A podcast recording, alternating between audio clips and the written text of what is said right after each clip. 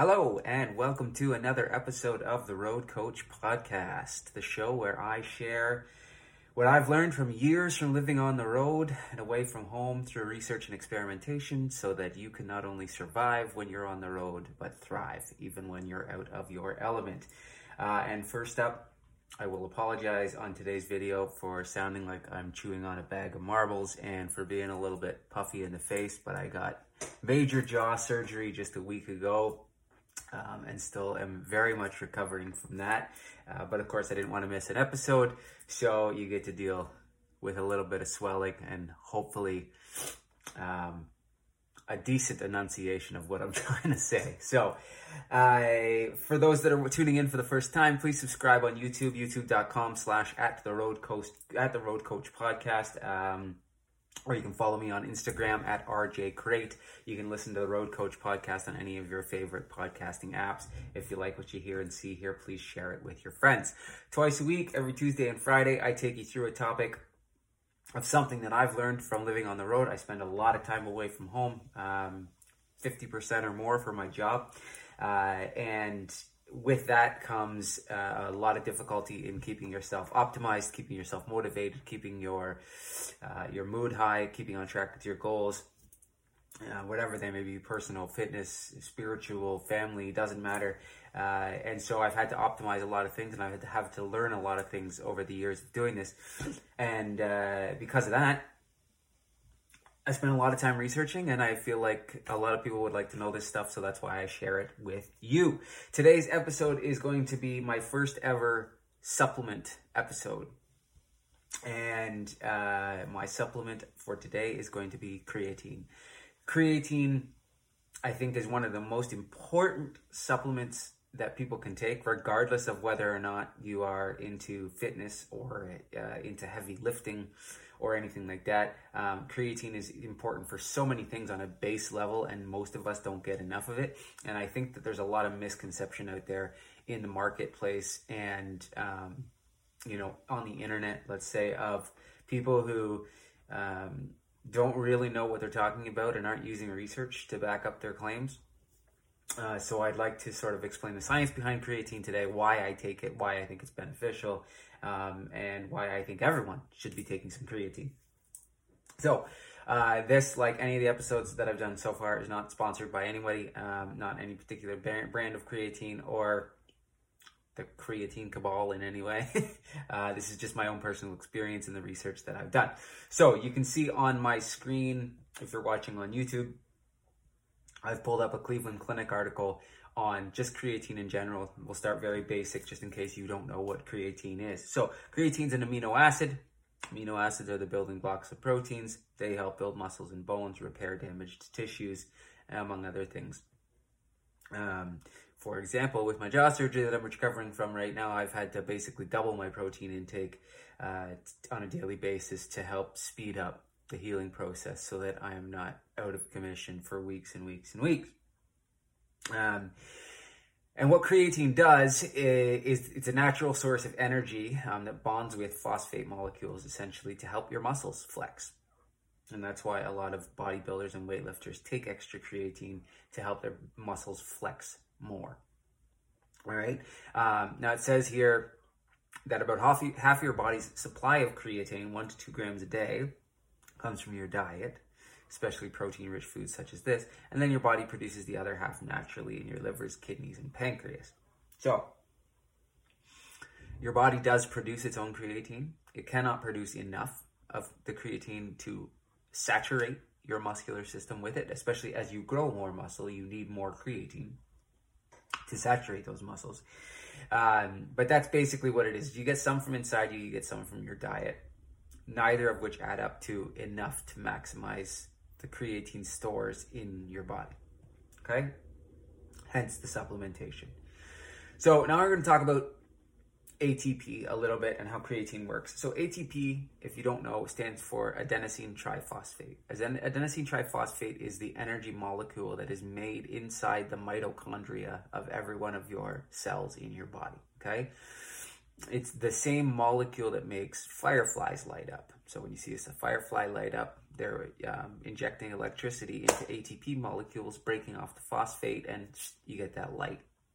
So that's literally the ener- energy that you're producing inside your body. It does the exact same thing. It splits off a phosphate molecule from the adenosine triphosphate to make it adenosine diphosphate. So now there's only two left.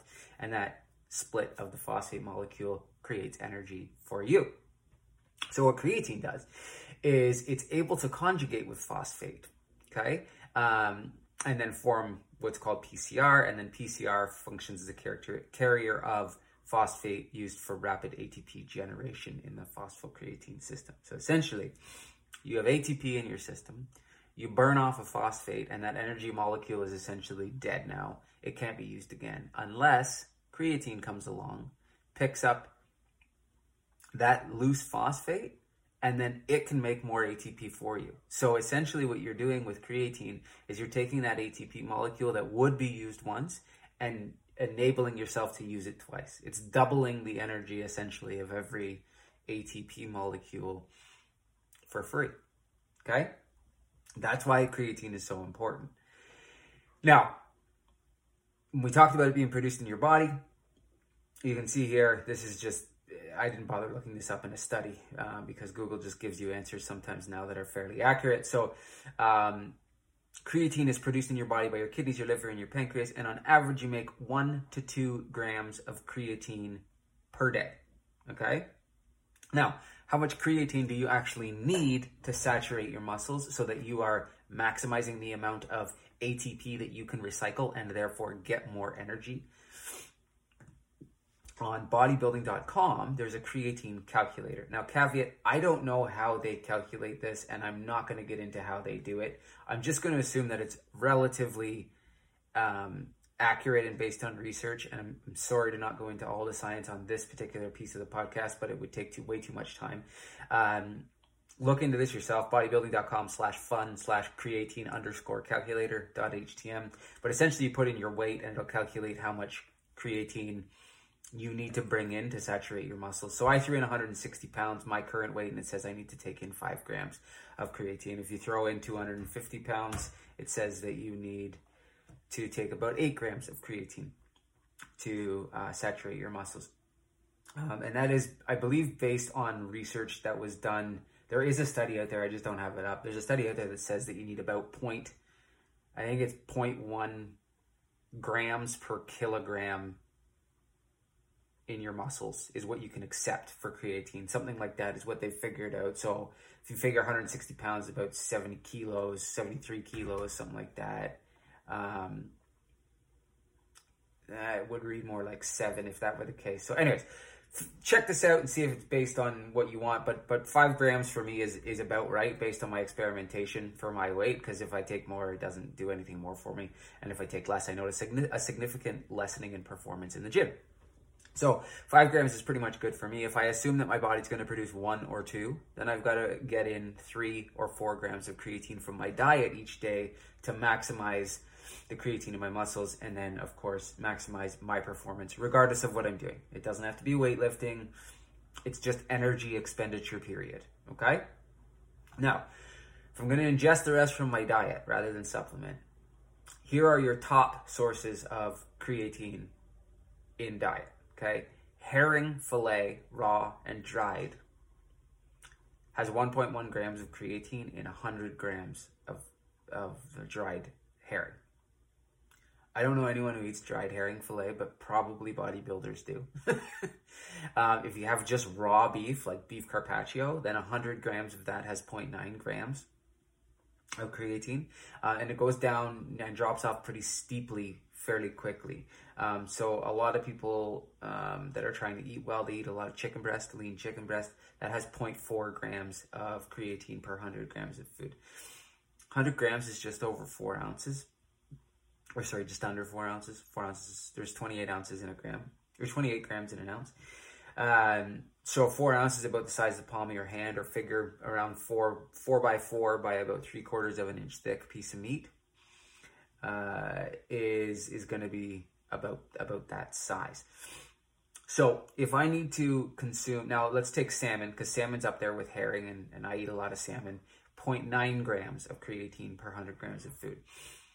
If I want to eat enough salmon in a day to maximize my creatine outside of what my body um, produces on its own, that means I would need to eat somewhere between 12 and 15 ounces of salmon. So that's somewhere in the range of four inches long, or four inches, yeah, four inches wide by a foot long by three quarters inch thick, or four inches by 15 inches by a quarter inch thick of salmon to maximize my creatine stores in my body if that's the only other source of creatine I eat throughout the day. If it was chicken, it would be double that. So two feet of chicken breast or two and a half feet of chicken breast, depending on how much my individual body produces. We go down from there, like, uh, let's see here, bacon is 0.1 gram. So you're talking like pounds of bacon on a daily basis if you want to maximize your creatine. It's almost impossible to maximize your creatine stores from diet alone. And that's why so many people recommend supplementation, and which is why I supplement with it, and why I think that everybody should, unless they have an underlying health condition that prevents them from doing that. Talk to your doctor if you're concerned. Improperly working kidneys is a is a good reason not to supplement with creatine. There are a couple others, but for the majority of healthy, regular people, regardless of age, I would recommend you supplement with creatine. Okay, so this is on Quora. This is uh, this is just a guy who's researched creatine for 11 years, um, and I just wanted to bring this up because the type of creatine that people think there's a lot of misinformation out there about what type can I just take a creatine monohydrate powder? Can I do I have to take like a pH balanced pill that doesn't um, get absorbed or it doesn't get uh, wasted by my stomach acid, etc. So there's there's a lot of different types of creatine out there, and essentially the reason I brought this up quickly so you can see it is that creatine is not destroyed by acid, and it is it is not or not destroyed by acid quickly, anyways. Um, and it is not destroyed by boiling it either.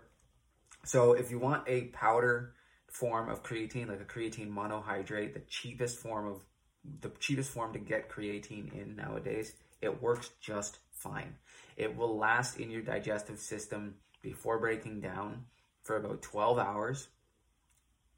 If you want to put it in tea to help it dissolve or something hot to help it dissolve, it will not break it down in that way, and your stomach acid does not break it down either. Okay, so don't feel like you have to get this super expensive pH balanced special coating pill of creatine that costs triple the money um, because none of that makes any scientific sense. It's just a marketing ploy to get your money. Okay, so get the cheap powdered creatine monohydrate, and that will do the trick just fine for you, the same way any other creatine supplement will. All right, moving on from there. Uh, getting into the science a little bit.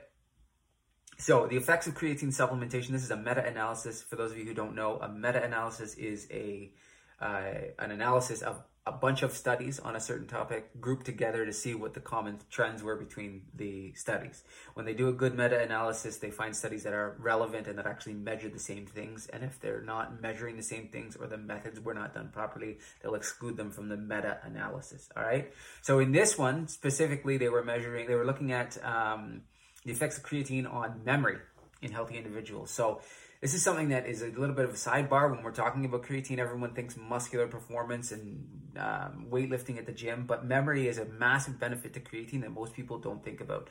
So this one used uh, 23 eligible RCTs or randomized clinical trials. Um, 10 of them examined the effect of creatine supplementation with a placebo, compared with a placebo, on measures of memory in healthy individuals. Okay, they included eight of those in the meta analysis. So overall, what happened was Creatine supplementation improved measures of memory compared with the placebo with a standard mean difference of 0.29 and a p-value of 0.02. Anytime you're looking at studies, a p-value of 0.05 or less is considered statistically significant, so you can trust this data. A standard mean difference of 0.29 means the measures that they were comparing the absolute difference between a placebo effect and an effect of effect on memory of creatine was 0.29 that doesn't tell us much about like how much better your memory is but in general when you're looking at standard mean differences anything around 2 is considered a small improvement anything around 0.5 sorry i think i said 2 but 0.2 anything around 0.5 is considered a medium uh, a medium effect or a moderate uh, uh, improvement, and anything around 0.8 or better is considered a significant improvement. So, with everybody un um, uncategorized uh, by age or any other factors, for everybody in these eight studies, 0.29 was the standard mean difference, meaning there was a small but very measurable improvement in memory for anybody who took creatine as a supplement. Okay. If you look at the older adults from 66 to 76 years old, the SMD was 0.88, or about as large as you can get. Meaning older adults over the age of 66 in this particular um, meta analysis have a significant improvement in memory function if they take creatine. So, again, outside of weightlifting. Um, and what they said here is that the dose they took anywhere from 2.2 grams to 20 grams a day. The duration of how long they took it, between five days to 24 weeks. Their sex or their geographical orientation or the geographical origin did not influence the findings. That's incredible. So, whether you take a little bit of extra creatine, a lot of extra creatine, regardless of whether you're a man or a woman, or whether you've only been taking it for five days or taken it your entire life, your memory will improve based on taking creatine supplementation alone. That's pretty powerful, especially the older you get. The effect is even bigger. Okay, so now um, this is a do, do, do this is another meta-analysis, I think. Uh, oh no, this is an update of creatine supplementation with exer- on exercise and sports. Um, so this I just wanted to say to show. Um,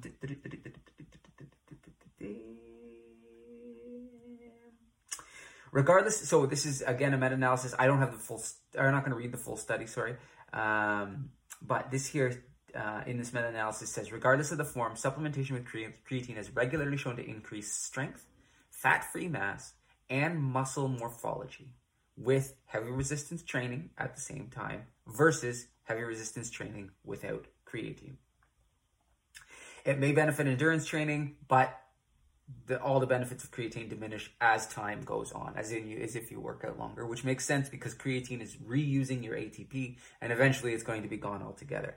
Uh, but in those initial stages, it's going to give you better results more quickly.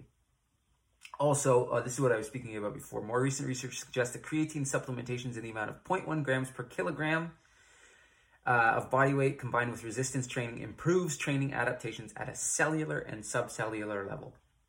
So if you aim for 0.1 grams per kilogram of body weight as the total amount you're getting in a day, can't go wrong there. So for most people, at worst, even if you're 250 pounds, you might need five to six grams of creatine per day. Okay? Um, which is not going to cost you much money. All right. Um, and some conclusions here that I think are really important. This is, again, a review on multiple studies this is what creatine supplementation has positive effects on amplifying the effects of resistance training, enhanced strength, and hypertrophy, improving the quality and benefits of high intensity intermittent speed training, improving aerobic endurance and performance lasting in trials or in trials lasting more than 150 seconds. It seems to produce positive positive effects on strength, power, fat-free mass, daily living performance, and neurological function in young and older people shows an upregulation of gene expression when creatine is administered together with resistance training exercises. And uh, the increased body's creatine stores seem to amplify favorable physiological adaptations such as increased plasma volume, glycogen storage, which is the what which is what helps your muscles move when you don't have any food in your stomach, improvements of ventilatory threshold, and a possible reduction in oxygen consumption in submaximal exercise, meaning you require less oxygen to do the same amount of work the more you take creatine. Pretty impressive. One more Meta study that I want to show you here of the 22 studies reviewed in this one, the average increase in muscle strength was 8% greater than the average increase in muscle strength following placebo. So 20% increase in muscle strength with creatine versus 12 without, or 12 with a placebo. Um, the average increase in weightlifting performance following creatine plus resistance was 14% greater than the average increase following a placebo.